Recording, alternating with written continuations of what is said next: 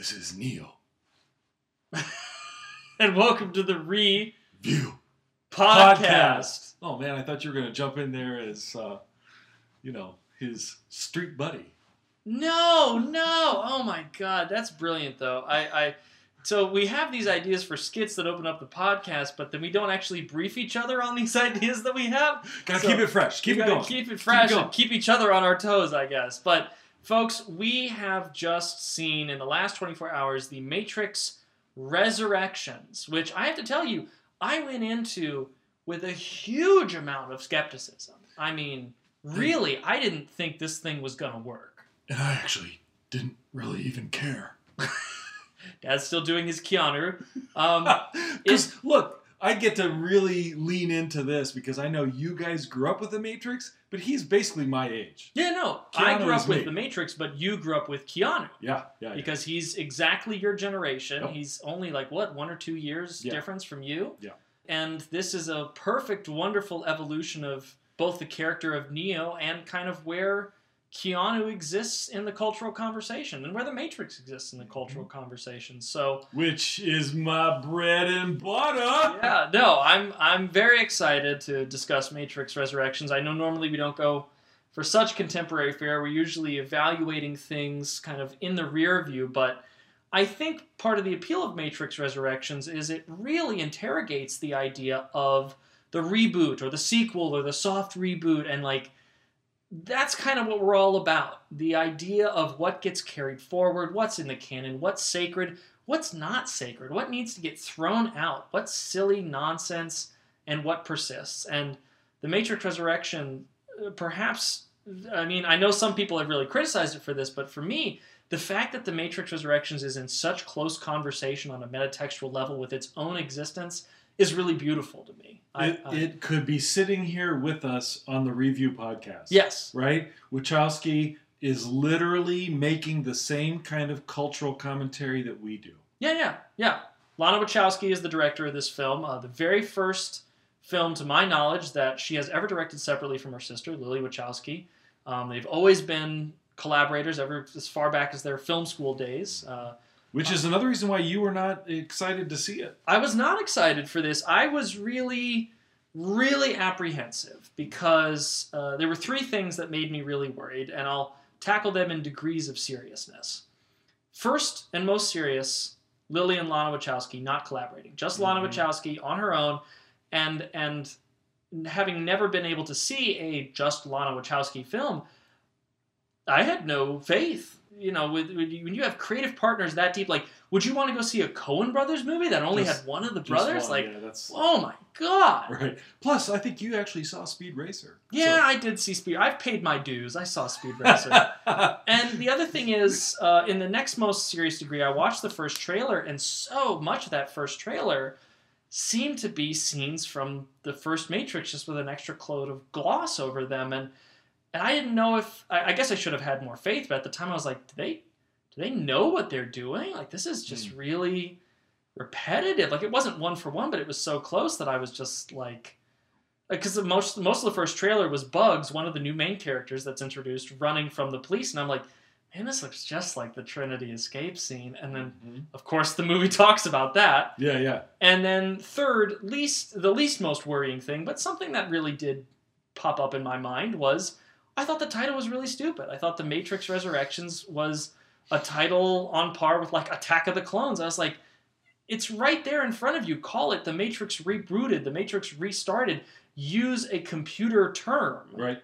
to describe the computer. hmm But Resurrections ties in with the movie. The, the title makes perfect sense, having now seen the film. But again, just going off the marketing, I was really nervous. hmm I really, I, I didn't go in uh, with kind of a hater mentality. Like I did went in with cats or whatever, but like I, I was worried.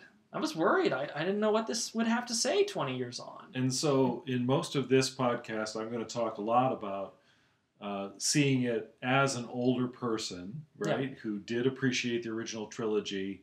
Uh, but you know, you this is absolutely a story about generations and, and influence from one generation to the other.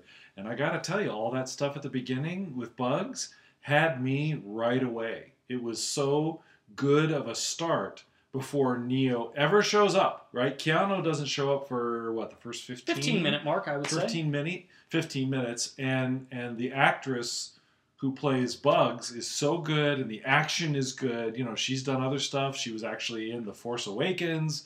She was in Game of Thrones. Yeah, she's done a bunch. She's done a bunch of stuff. Um, and and she was I wouldn't say riveting, but I mean she held your attention and what was going on at the beginning was really interesting. And you get to see Morpheus before you see Keanu. Yeah. That's interesting. Uh, so it had me right away. Yeah, yeah. And I have not been a particular fanboy uh, in between the releases. Yeah. Right? I've been aware. I've enjoyed the movie trilogy. We did watch the anime uh, back when that came out, but, like, you know, I didn't play the MMO. Yeah. um, I'm not uh, as much a fan as I am of Star Wars, but this had me from the very beginning. Yeah, it's it's really something that they. Uh, we're going to get into full spoilers here, folks, because I just Are don't we? think. I don't Can we think not talk about it without spoilers? I don't think there's not. any way to talk about it without spoilers. And, Okay, and fair frankly, I I don't think we'd have much of a podcast if we just talked around stuff. Um, Okay. So if I you we're gonna do spoilers. yeah, so if you don't want to be spoiled, the the the six minute review that we have so far is it's incredible. Go see it. Uh, I would very much recommend because of the current COVID levels that you just resubscribe to HBO Max rather which is what we did. go to a theater. Yeah. But I would recommend, even for just a month, it's worth signing up for HBO Max. We did that Mhm. for a month. I feel like I got my 12 bucks worth just with this one viewing, and I'm going to watch it more than that before the my month is out. You know, I can put a, another uh, piece of icing on our six minute review before we get into the spoilers, and Yeah. that is I really like the first movie. I really, really like the second, which I know a lot of people poo Yeah, yeah. That's your hot take is that you like the like the second one. I like the second one, and then the third one I really felt was boring, standard action fare. It was just a remake of Aliens. Uh, you know, it had its moments, but I was very disappointed and underwhelmed by the third one. And this one pulls all of it forward, right? That's that's your big take on watching the Yeah. fourth one is that all of the stuff that came before is canonical. Yeah. And so it even salvaged some of the third movie for me. Yeah. I think the strongest thing I can say about this film is that it makes me want to go back and rewatch not just the first Matrix, not just the second Matrix, but even the first and the, the complete trilogy and the Mhm. third one, because I feel like it, it can't retroactively make the third one a better movie. I, I agree. No. It's, it's the third one's pretty turgid, but Yeah. I think there are a lot of thematic ideas hmm from the third one that carry over really well Directly. and really like I, I think so this is where we'll start to get into spoilers because what i love about this movie little girl. what i love about this movie is that it's not the force awakens it's not we blew up the death star and the empire just came back and mm-hmm. nothing has changed and mm-hmm. nothing has gotten better and what little progress we've made has happened off screen and then gets blown up by another giant super weapon So we're starting over at ground zero. we're starting over at ground zero. This movie very much says Neo's sacrifice and Trinity's sacrifice mattered immensely. There are machines who think independently, who have nothing against humans, who are interested in collaborating. Mhm. The machines are fighting the machines for resources. Mhm. Neo and Trinity's sacrifice has changed everything, both inside the world of the Matrix and outside the world of the Matrix. And now we have strawberries. And now we have strawberries, which is the huge difference maker. What and so and they talk about this. This is what I really liked about you know the Matrix uh, Resurrections is it is very meta, and at one point uh, Neo does say, "Well, it, it feels like nothing changed, right? Uh, Here I am back again. We're still fighting with the guys. We're doing this and we're doing that, and what's changed Larry David as Neo. exactly?" and and this next generation says, "No, no." Things did change. Things are better. Let us show you that. That's where they sort of get to. I mean, there's exposition. Like, they're covering a lot of territory, so you have to put up with that. Yeah.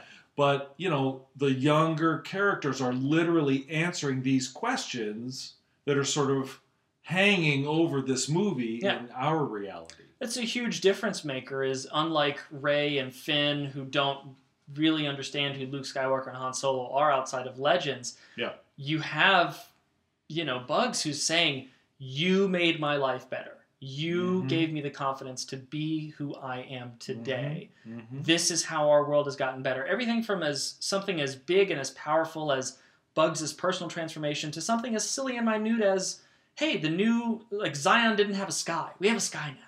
Right. Like Right. it's it's I hate this word, it's overused all the time, but the world building in this Yeah. film is fantastic. Yeah, I would agree. I I believe it. I get it. Um, it's it's so.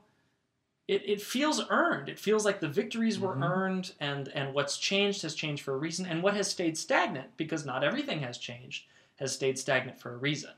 You know, Right. there are still people inside of the matrix. There are still people who are choosing to live in that existence Correct. and that is that was never really a driving theme of the first three movies. They always talked about well, there are always people who want to live in the Matrix, hmm but outside of Cypher in the first movie, there's not really anyone who is like, man, I really want to. I want to be in the Matrix. You don't really get a voice No, for that side of the debate. No, the Matrix, the, the original all about. trilogy is very much kind of in the vein of the Terminator stuff. It is Yeah. man versus machine. We want to be free. Yes, Okay. Well, But- we- we've heard that story a bunch. Yeah. but what I like in this is that there is this conversation about, you know, there can be people who are really scared and fearful and selfish on the outside, who are outside the matrix, and there can be people inside the matrix who are not hurting anyone, who just want to live their own little lives, and and you have to break them out of that hmm but they're not sinister they're not evil they're not you know the woman in the red dress you know like it's Mhm. it's they're they're trying to function as best they can. Which is what makes it a commentary on our society today. yep yep the entire first hour of this movie is devoted to the conversation and discourse that has surrounded the matrix for 20 years So it's a fascinating story about storytelling. Yes. Right? It's a piece of media that's talking about all the media that we swim through yes and what does it all mean. it's a story about making stories and Yeah. what do stories mean in a hyper commodified world where Yeah. every single tweet is a story. What's the difference between uh, something like The Matrix and something completely disposable on your phone? There's literally, you know, uh, a business owner who's like, well, you know, our parent company, uh, Warner, wants to make another Matrix. I don't know. They say they can do it without us, but It's it's it's bonkers. there are people online who have given it a lot of heat for being so meta narrative, and I'm like, guys, It's perfect. It's brilliant. This is exactly what it should be. Like this is exactly the conversations we should be having. Yeah. It's it's it's spending this much amount of time justifying its own existence because you nerds bitch and moan every time one of these reboots doesn't justify its existence. So you can't have it both ways. Right. Either you accept the reboot or you let the sequel reboot thing tell you why it exists. Mhm. And Lana Wachowski tells you why this exists and Mhm. why it's important and why it matters and why it matters that she tells this story and not, you know, just throwing a name out there, Brett Ratner or somebody, Right. you know? Right. Like it's Well, we get. I mean, anybody who's now got an office job with committee meetings, you know, there's there's a creative meeting. There's a whole montage of them Oh. trying to come up with what would be the fourth Matrix. You Oh, know, man. and these guys are just empty-headed drones. They're just drones. our singular vision can be summed up in one word. Bullet time. That's two words. it's it's brilliant and i just don't it's it's much closer to the we were having this discussion earlier today it's much closer to the fundamental ideas of cyberpunk than even the original trilogy was yes. as a genre I agree. Uh, the I agree. original uh, trilogy of matrix films is really about saving the world and kind of christ-like imagery and there's a lot of buddhism thrown in there and it's very cool and it, it hangs together pretty well but cyberpunk is uh, in the words of mike pondsmith the man who created the genre cyberpunk is not about saving the world cyberpunk is about saving yourself and Yeah. that's what the matrix resurrection is. and that's about. really how I feel Wachowski is is speaking directly to these fanboys, to the critics that are just everywhere, right? The people who have been given an outsized voice because of social media. That we like us yeah, but we know what we're talking about. yes we're not morons we're not morons. hey No, ten bucks is ten bucks, eh? Hey, our ideas are good. Our ideas are good. Anyone who doesn't like what we like are morons. now the good news is because we're so meta, we recognize how dumb that is. For Yes. us to say that. yes. The problem is, you know, we've got this culture now, and it's largely based on geek culture, the stuff I grew up with. It's hard for me to battle with these people who can't get enough content. They salivate over the next, you know, the third teaser trailer, and they're posting all the time, and they're commenting and this and that and blah blah blah. And then the piece of art comes out, and they hate it Yeah. right they they act like children because they they can never be happy it's like somebody who's hepped up on sugar and they need the next piece of candy Well, it's like seeing your your presents under the tree. They like the wrapping Yes. paper and they like how it's Yes. arranged, and then when they open it, it's never what they imagined it could be, and it never could be. It's not. So know. here is a true creative force Yep. right I, I think at this point the wachowski uh, you know contribution to the culture is pretty well set you know we can put speed racer off to the side everybody yeah, makes Speed mistakes. Racer is everyone. but they have contributed to the culture Yeah, And this, I think, the fourth matrix is very, very important because it really lets them stamp that place in the culture by saying, this is why what we talk about matters. And all you people yelling at us, you really need to look at yourselves, yes, right? You really, you, you need to examine the hamster wheel that you're on, right? the Because treadmill is the, reoccurring symbolism of the, the treadmill is the recurring symbolism. The people who take the blue pill are on a treadmill, but guess what? Here's Wachowski saying everybody who's stuck in the Hollywood treadmill of content, of big, splashy, candy colored content, you're on a treadmill too. Yeah. You're on a treadmill too. the the whole movie is about exposing the the of lies that we tell ourselves. Yes. I think. I think, and Yes. and And a lot of us are telling a lot of lies. yeah, Lana Wachowski's point with this film, I think, is that as corny as it is and as sincere as it is, you know, the only salvation is is love. Love is the only salvation. Love, whether that's familial love, the love of friends, the love of family, the love of uh, somebody, a partner. It it's that is what will set you free. There's That's a what will help more. you escape the matrix. Yeah, there's a lot more love in this episode than in the first three. Oh, absolutely. I thought. Like I never, I have no bones about saying even in the first and second ones, which I really liked, I never the, the chemistry between Trinity and Neo is not really there. I don't really believe when he leaves the architect in the second one that he's like willing to risk the entire freaking human race Mm, for Trinity. I'm just kind of like, really? mm, Is that the level of connection that you have? Because I don't buy it. yeah. But in this, maybe it's just the fact that they've both become much better actors, and and, and Mm. it, it could just be that Carrie-Anne Moss has has she's got a lot of work to do in this movie in a very short amount of time. Yeah. She has to really make you believe that connection. And she doesn't have much screen time to do it with, and she does it so well Mhm. and Keanu has to basically be this awkward, antisocial Christ figure, which is a really difficult role to play. And it's it's So here's one of the spoilers where like everybody knows the legend that he could fly, yeah yeah and at one point they're like, "Okay, so can you fly now?" And he does a little hop, and he goes, "Yeah, that's not happening." well, what's great is that he does more than just the hop. He leans over and actually does the distortion Yeah, when yeah, he yeah. used to like do the Superman thing. yeah, yeah. But then when he did, like there's just a little hop. Like you can see his knees kind of give out a little Yeah, bit yeah, as well. He's like No. getting all. that's not It's happening. not happening. It's it's awesome. It's so great. And really, it's a shame that we've gotten 20 minutes into this podcast and we haven't talked about the two central villainous forces of this film, Go, which are uh, Doogie Howser. Doogie Howser, evil Doogie Howser, and uh, evil How I Met Your Mother, and uh, evil King George from Hamilton. Yeah. Uh, I don't remember that actor's name. He's really cool. He's awesome. Like, I'm sorry if Hugo Weaving ever hears this podcast, he'll be very upset with me. But he's probably too busy doing weird off Broadway nonsense that nobody cares about. So I didn't miss Hugo Weaving. I've seen a lot of people online be like, "Oh, I miss Hugo Weaving." I don't. We're good. yeah, I don't either. I'm sorry. This new guy, he's got it. He's And and it's I told you uh, before we when we were podcasting before we were recording Yeah, yeah. that I really like that it's a new actor because this is clearly set at a at a good distance from the end of the third movie. 60 years, real world.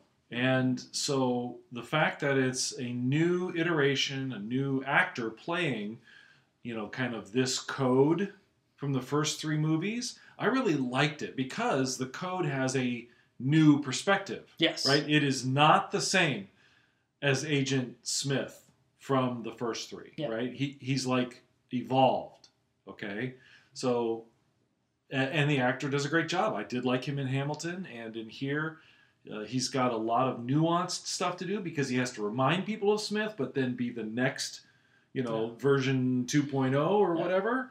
And he did a fantastic job. What I love about both the villains in this movie is that they're evil and they love it. They love being bad. Yeah. They it's just not Well, when you have a actor who can make the monologuing interesting, yes. well, good. there is you touched on this earlier, but I think it's worth noting that there is a ton of exposition in this movie. There is Yeah. so much blah blah blah blah blah blah blah blah blah blah blah blah blah blah blah in this movie. But here's what it. makes it work. Well, what makes it work is they know it. Yeah. And B, most of this, and we were given this advice by one of our favorite authors in person. Michael Stackpole told us this both to our faces. Mm. You disguise exposition as dialogue. Yes. Don't right. just make it one character going blah blah blah blah blah Yeah, blah blah blah yeah. blah blah. It's a conversation. Yeah. And almost every exposition scene, with the exception of Neil Patrick Harris's big reveal, is a conversation. It is a that's right. conversation between two characters saying, "Well, why is this this way?" Blah blah blah blah blah. But I Mhm. thought that this happened. Blah blah blah blah blah. Yeah, Like yeah. the character, it's not just Mhm. no character has to say, "As you already know," and then says something for no reason, Right. so that the audience can catch up. There's none of that. Characters are asking genuine questions because they have no idea what the hell's going on Right. Right. and and it's uh, it's really cool to see. Uh, it's again, we've been talking about the actors who aren't here, but uh, let's not uh, shy away from giving credit where it's due. Jada Pinkett Smith comes back yeah. under some heavy makeup. Yeah. I we were sort of hoping for Cornel West. He's still around. I was like genuinely, I was not joking. I really wanted to see Cornel West because Yeah. I mean he's getting older. I would really like to have seen him immortalized on Yeah. film one last time. me too. Me too. Um, but, if it's been 60 good job. years in the real world, like, no, Dr. yeah. Corn- unless he's got like, like unless he's like half machine. But I don't think Dr. I don't think Dr. West would have been up for that. No, probably Uh, not. so Jada put this green sock job. on your hand. You're half robot. Yeah. What? So, but no, it's Jada's doing a great job, and we haven't even talked about New Morpheus yet. We gotta talk New Morpheus. New Morpheus is so cool. Street Morpheus. He's like he's he's oh my god, he's having fun. He's so charismatic. Again, I, I, no shade on Laurence Fishburne, who's a great actor, but I didn't miss Laurence Fishburne at any point. This is a not new either. Morpheus. He's got a literal new sense of style. What I love about this is that it keeps some of the iconography of the first movie. Everyone's wearing sunglasses, but it doesn't keep like the black trench coats. Like it, it understands Mhm. that's too dated. That's too much. right. So you've got him wearing, you know, ruffles and kimonos and like he's hanging His, out his in the orange suit was awesome. yeah the orange suit was awesome. He's hanging out in that like nether space where they got all the guns in the first one, and he's Yeah. just like, "Welcome to the crib." Like it's And he's so cool. the other stylistic thing we haven't talked about is it does keep visually referencing. I mean, there are flashbacks that are straight cuts in the film. Straight cuts. right? Like you're watching current, and then there's a quick flash of like two seconds of something from the first three movies. But then there are other times in the narrative where the characters within the story are literally looking at the movie, right? Yes. Like the, Morpheus in that zone in his See. crib is watching an old 1960s television that's showing parts of the Matrix uh, One. Yeah, and he has the line of the movie where he gets to quote the original Morpheus. He just goes, "No one can be told what the Matrix is.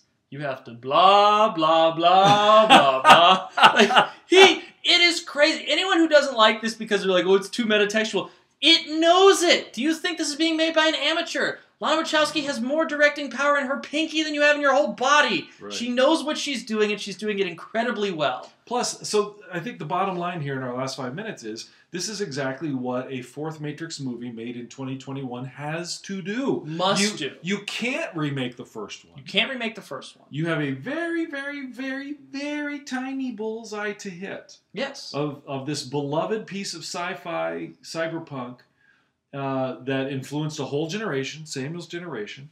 And here you're coming back after a long time away, and how do you speak to a world that, you know, when the last one aired, we weren't texting each other.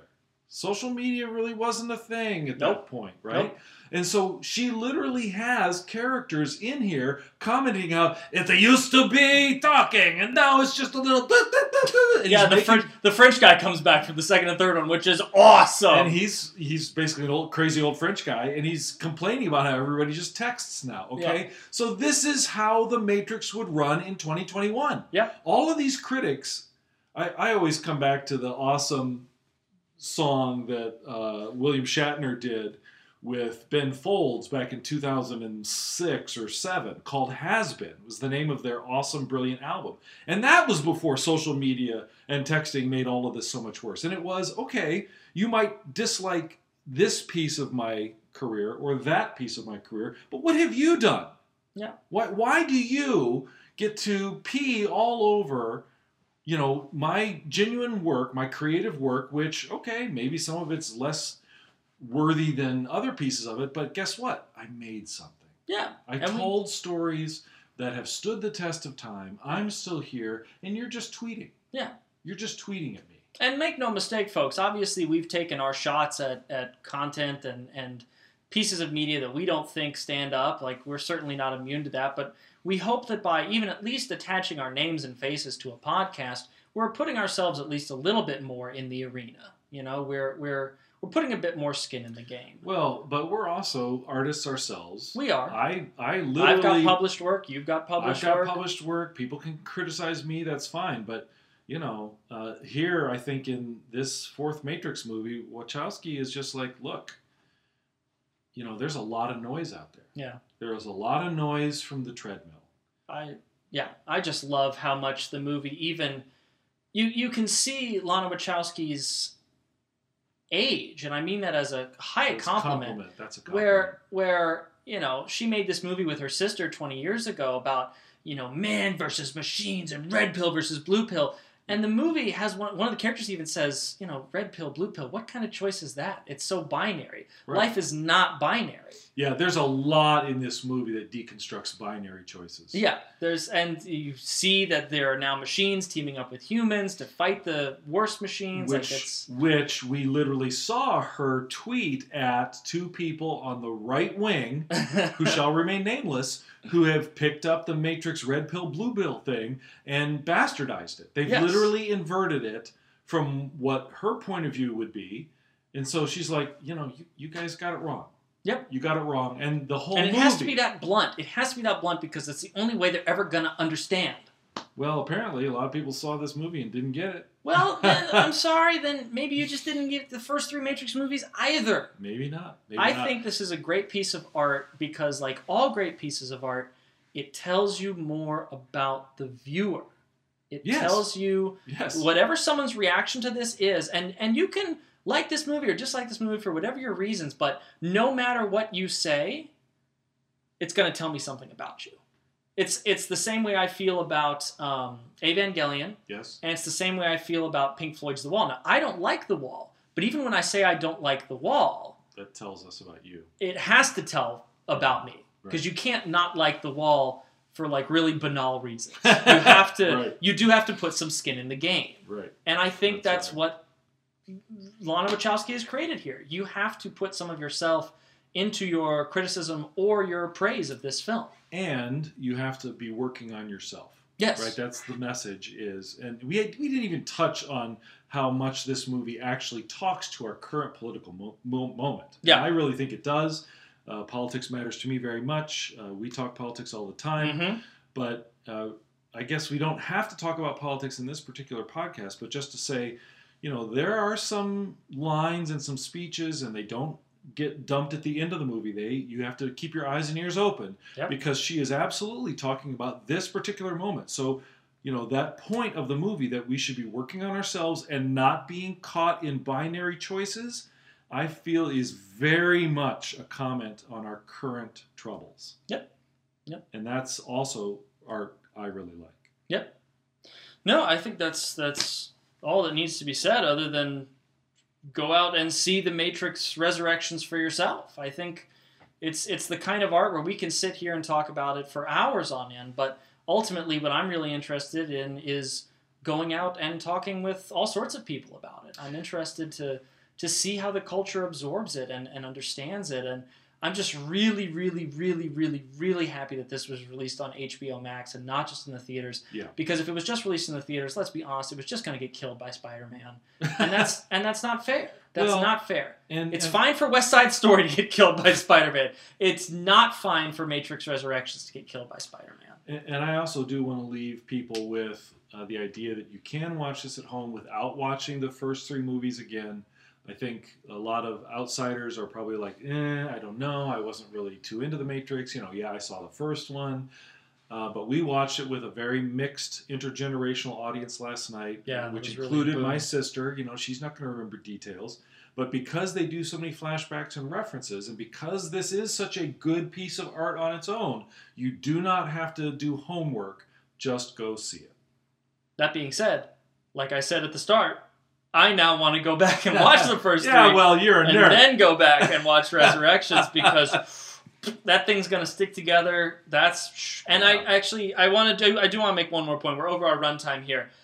I hope I, I love this movie. I hope this is the end. Let the Oh, Matrix really? stop. Oh my God! Stop! Stop! Stop! Stop! Stop! Stop! Stop! Stop! Stop! Stop! You you did it. You did the impossible. Stop. You I- must stop. I think Keanu has more to say. Well, I think there's like at least three more John Wick movies coming. So like, you gotta, you gotta, you gotta pace yourself, man. Okay, all right. Well, I feel bad that I cut my hair before this movie came out. Otherwise, I would have, have the Keanu hair for this. It would have been great. I could have grown out my beard. yeah, yeah. People would be like, "Oh, you look like John Wick." No, I look like Neo now. Neo, Neo. All right, folks. I'm Samuel, and I'm Neo. and this is the Re View Podcast.